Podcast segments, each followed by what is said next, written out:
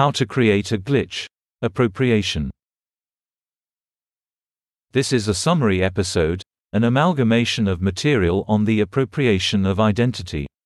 It is based upon 5 episodes of the monologues.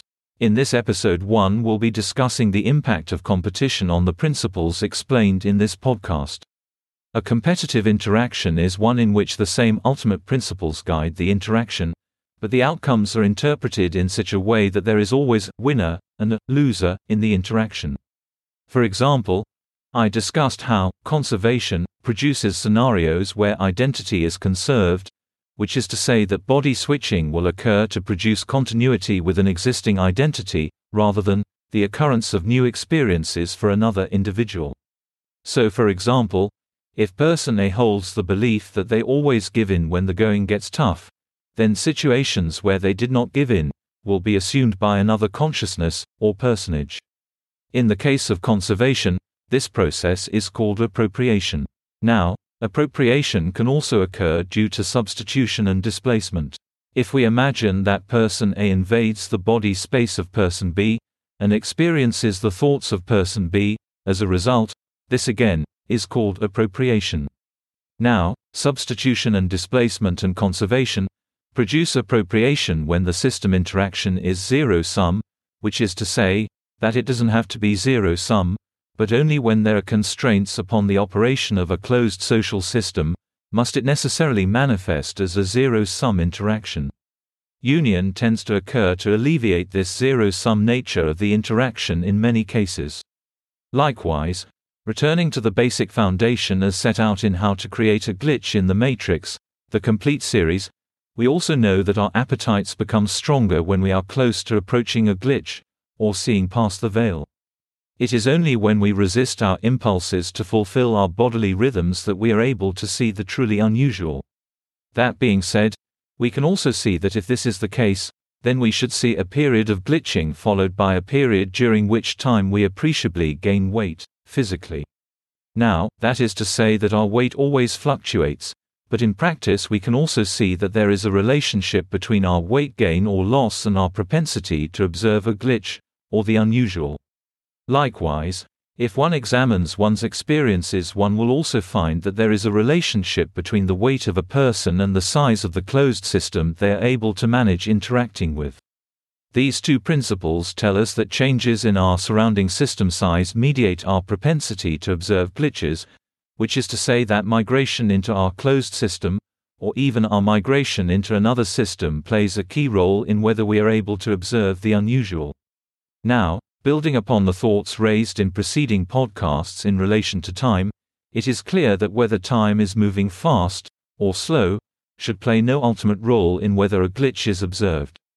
Thus, since it is possible to observe glitches at either end of the spectrum, it is fair to say that we must define what it means to glitch, irrespective of ideas such as time or spatial space. Nevertheless, there are certain kinds of glitches which we, contemporaneously, take for granted by brushing them off or disregarding what we think we have observed. In other words, to truly appreciate all the oddness and incongruity of reality, one must have an eye for the unusual and not disregard or minimize. In this episode, we will be talking about how social systems use appropriation to prune the social identity of group members pursuant to the social directive. In a previous episode, we talked about the principle of conservation, namely that identity is never created or destroyed, but rather, it moves from person to person through appropriation. We talked about how every impulse, even those which we do not express, is expressed simultaneously by someone or in some universe, whether it is within folds in time, or whether it is simply by another person. We talked about how a gateway precedes all social intersection, how archetypal gateways produce convergence in both directions of time. We talked about how repression of impulses produces their appropriation by others. In this episode, one would like to talk about how a closed social system prunes us, so to speak, by eliminating from our identity undesirable qualities through appropriation. The social directive tells us that being part of a closed social system means that we have to give up some parts of our identity to remain part of the group. Identity is a social construct, created by our residents within a particular in-group. Some of those impulses which we negate are appropriated by system members, but others are appropriated by the outgroup through gateways between system members and the outgroup. How does this work, you ask? Imagine that you have a bad drug habit, and imagine that it is undesirable in your social system. Perhaps one of the system members forms a connection, a gateway, with a heavy smoker. They cultivate this relationship, while keeping the person outside their in-group. Whenever you feel the impulse to smoke, they call this person, forging a strong link, talking about their common interests, while leaving out discussions of marijuana. Now, every time you feel the impulse to smoke, they reconnect with this person. The end result of this gradual process is the appropriation of the impulse by the outgroup member. The reason is that impulses preferentially stick to people by habit or reinforcement. This other person smokes with friends, who reinforce the habit. This means that, and in general, habitual impulses flock to those with the social reinforcement to facilitate them. Now that's one example, but what if we are talking not about drug use, but faith in God? Perhaps you cycle through phases or religious practice and agnosticism. Your social grouping views your religious preoccupations as deleterious. This group member forges a relationship with someone who is affiliated with the same religion, but is highly religious. Whenever you form the impulses to practice, they rejuvenate this bond, by calling the person. Gradually the impulse is unworked from your unconscious mind and appropriated by the lifestyle of the religious person. You can see this process at work in your life by asking yourself the following questions. Who does my significant other have in her life outside our social grouping? What do I have in common with those people individually? What happens when she communicates with them to my lifestyle choices? In time, by analyzing your own behavior, you will discover that your personality, through the social directive, is being molded to eliminate what are viewed as deleterious features by those around you in your social grouping.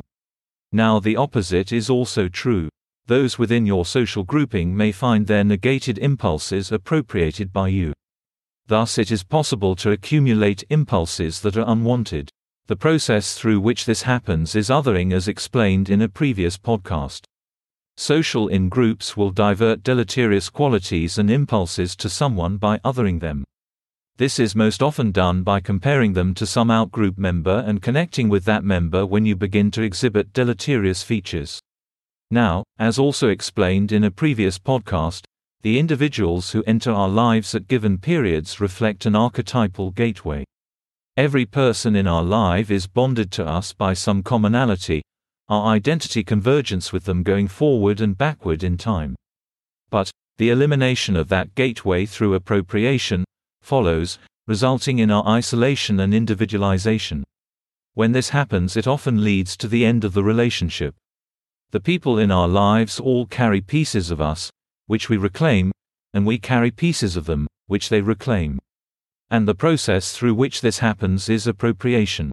This is the third episode of Season 5 of How to Create a Glitch in the Matrix Monologues. In this episode, I will be discussing the importance of body switching as a glitch and as part of the system's overall design. First of all, what is body switching? Body switching is when a gateway permits one individual to assume the identity of another individual with the consciousness of the first piggybacking with the second, unplugged, so to speak, that is to say, not actively participating in the second's experience but believing himself to be participating. Let's try that again. Imagine you could use anyone's body for your day, only they remain in control, but you think you are. That is body switching. It's like a loan of the body, with interest. Now, how does body switching fit into the system? Simple. Conservation requires that all identity is expressed. Body switching ensures that deficits of physicality won't stand in the way of expression. In all cases, the body switch is done to ensure that an individual has continuity of self. In some, it is done to ensure the appropriate person experiences a given thing. For example, a person with a fixed belief, indirect ground, that they always fail at love, will find any success they have appropriated by another consciousness inside their body. Or for example, a person with a fixed belief in their own ability, will find their failures subsumed in others' experience, and their successes assured. Thus, conservation is as much about ensuring consistency in someone's experience as it is about confirming the grounded identity in any given moment. Body switching also occurs whenever we depart from expectations. This is to say that our body doubles will assume our lives for a time, or even permanently, with modest adjustments, i.e., name and profession, to ensure continuity for the experiences of those around them. Finally, in multiplicity, it is possible to see these body doubles in the context of a larger experience. For example, one may see multiple versions of another individual acting in divergent fashion within the same relative spatial space. One may see the world through another's eyes. More than that, although gateways permit body switching, once it occurs, it may lead to identity convergence as the archetypal constellation of the two actors merges. Body switching has a darker side, however, as it permits the expression of all identity, including the shadow parts of our being. It allows others to use our body to act out, consciously, their darker fantasies, making us a kind of accessory. More importantly, it is possible to observe these actors and blame the host body. It is important to ask yourself, if you lose time even for a moment, where was I? What was I doing? Because it may not be so clear-cut. Now, in previous episodes we talked about how appropriation follows the principle of conservation, that all impulses are expressed, by ourselves, through folds in time, by alters in distinct universes or by others. In this episode we will be discussing how others express and appropriate those impulses. In the moments, between this moment and the next, our consciousness, through the agency of our bodies, projects intention. This intentionality enters the space between moments, during which time it may be appropriated. But it may also lead to expression according to the potency of the action. If it is appropriated, it will be appropriated by someone with whom we have a gateway, either personally or vicariously through others. During this appropriation, the potency of the action, and our self-image, is supplanted by another consciousness, and during the instant this happens, the phenomenon of body switching presents itself. The substitution of another into our place occurs through space and time, through the gateway which unifies our minds. The alternative is also true. If we retain the potency of the intention, we may appropriate the physicality of another in such a way that we express the impulse. In this case, it is possible our self-image, in these moments, will mirror theirs. Body switching as a phenomenon also occurs between us and our doppelgangers, those with whom we share complex multifaceted gateways, preserving the continuity of our actions and minds. The complex archetypal convergence which precedes and follows this unity generates opportunities for appropriation and body switching. In effect, the processing between potency and intentionality, between inception and execution, generates a kind of infinite possibility for substitution and appropriation, unity and union. Body switching is the result of this unlimited space of potentiality created by folds in time.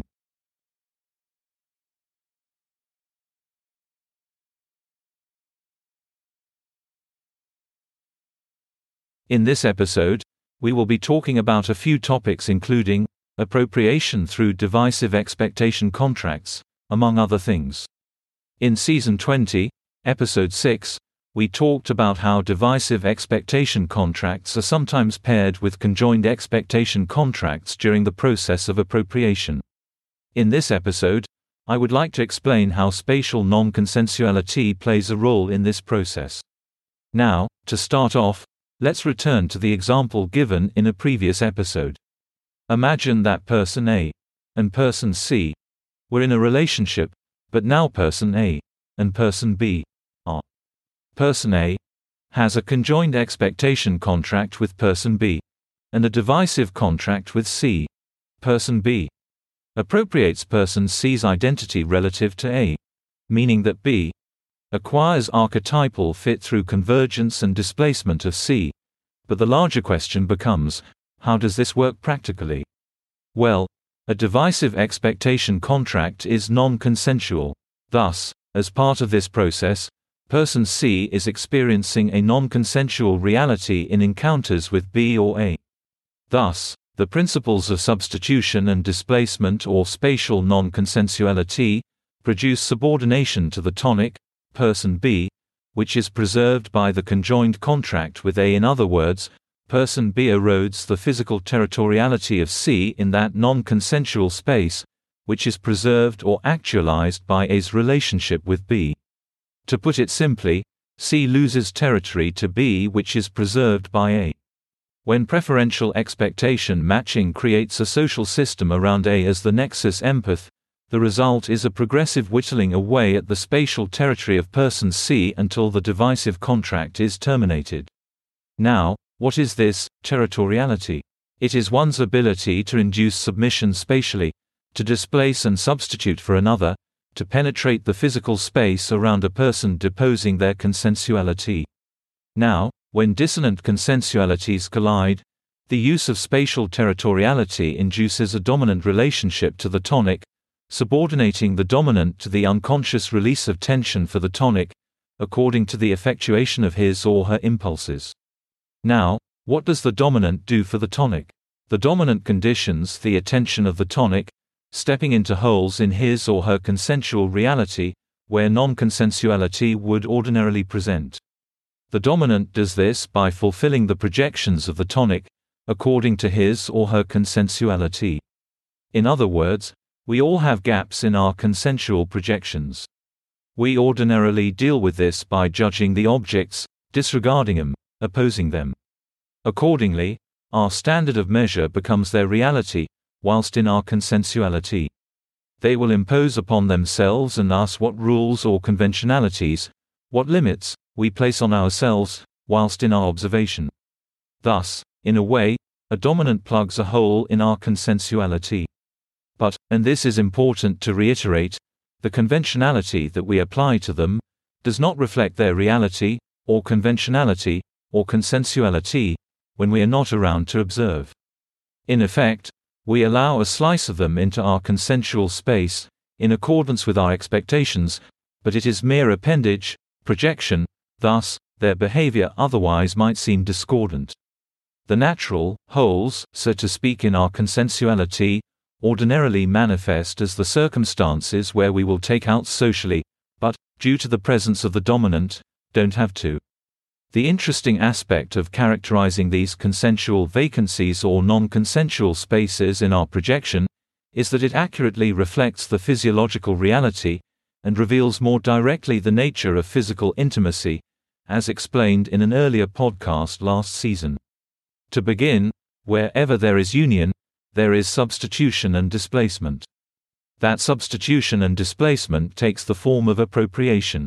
Now, it may manifest, as in Season 21, Chapter 3, through divisive expectation contracts, or it may manifest through spatial non-consensuality. Suffice it to say, wherever non-consensuality manifests, be it in the archetypal realm, or through social contracts, or through spatial interaction, appropriation follows. To reiterate, imagine that person A has a divisive expectation contract with person B. Imagine that person A and B were formerly in a relationship. Person C and A are now in a relationship. Thus, through this divisive expectations contract, person C will appropriate the identity which corresponds to the meeting of the expectations of A. Now, what is the significance of this? Fundamentally, through the principle of polarity, every thought is paired. Now, this is not a natural state, necessarily, but rather is the result of the tonic-dominant relationship forming between participating social actors. As two actors form this bond or relationship of conjoined expectations, it follows necessarily that their impulses, their thoughts will pair so long as it is maintained. This means that going forward, so long as that pairing is maintained, the divisive expectation contract will enable them to appropriate from B and give to C. The most effective at this task is, of course, the nexus empath. She or he who forms bonds with a large number of individuals in their social network, which permits them to act as a conduit for the passage of common thoughts and feelings. But there is an added implication of this effect. The progressive pairing of thoughts grants person A the ability to 1. Appropriate new ideas and concepts through the divisive expectation contract, and 2. Transmit those new ideas and concepts to other members of their social network or archetypal constellation.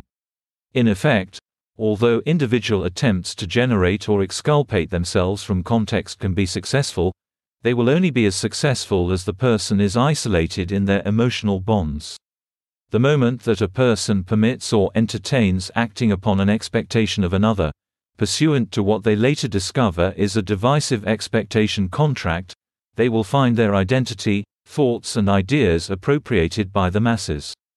It is likewise not a coincidence that these individuals will mirror the impulses and emotional states of those to whom they are engaged in what essentially amounts to leading on, further to the divisive expectation contract, and the appropriation of the identity, emotions and ideas of the former. Thus, social contracts, and specifically divisive expectation contracts, can be a useful tool for some people, especially nexus empaths, to redirect or revert identity away from unfavored members of their archetypal constellation, to favored ones. How does this manifest? Suppose you are working on an idea for a patent. You are person A. Now suppose you are in a relationship, or at least are led to believe you are in a relationship with person B, by person B. Now suppose person C, who is a friend of person B, also is in the same field as you. You have a breakthrough one night, and text message person B. You do not detail the nature of the breakthrough, but you have affirmed and met the expectations of person B, so it makes no difference. As a result, person C receives, through the parallel pairing of A to B, and B to C, the same idea. But, due to his association with D, finds it easier to get the preparatory work done to complete the patent. He succeeds in patenting the idea first. This is appropriation. Now, nexus empaths are frequently female, but not necessarily so. Thus, the social economy enables such behavior by commoditizing confidence, contracts and ideas. Many people have no idea they are lifting concepts and ideas from others through their social contracts, but some people do. In the end, the appropriation process is designed to favor those with the ability to influence social contracts, to compel compliance with expectation matching, even using coercive tactics to do so. Whether that involves the incentivization of sex, or the commoditization of attention, ultimately matters less than the underlying impact on innovation and development of thought processes. It is through the process of parallel pairing that men such as Leibniz and Newton developed calculus at the same time, just as it is through this process that Edison and Tesla competed. Nevertheless, it is often interesting to ask yourself, as an exercise, who was the nexus empath between these two figures? The answer between Leibniz and Newton was John Collins, a publisher. Just as between Edison and Tesla, it was Charles Batchelor, Edison's business partner. In past episodes, we also discussed how generation of new archetypes, narratives, results in their assumption by other members of the system. This happens through the agency of the nexus empath, who brokers the transmission of those narratives and archetypes to the masses, subliminally, through the same process of pairing. In any event, the ultimate implication of all this is that appropriation is an orderly part of human relationships structured by contracts, archetypes and spatial territoriality. But it also betrays the underlying inequity of a system which grants inception of ideas, archetypes and concepts to some, then appropriates them and provides them as fully gestated to others. That's the end of the podcast for today. If you enjoyed it, please like, comment and subscribe.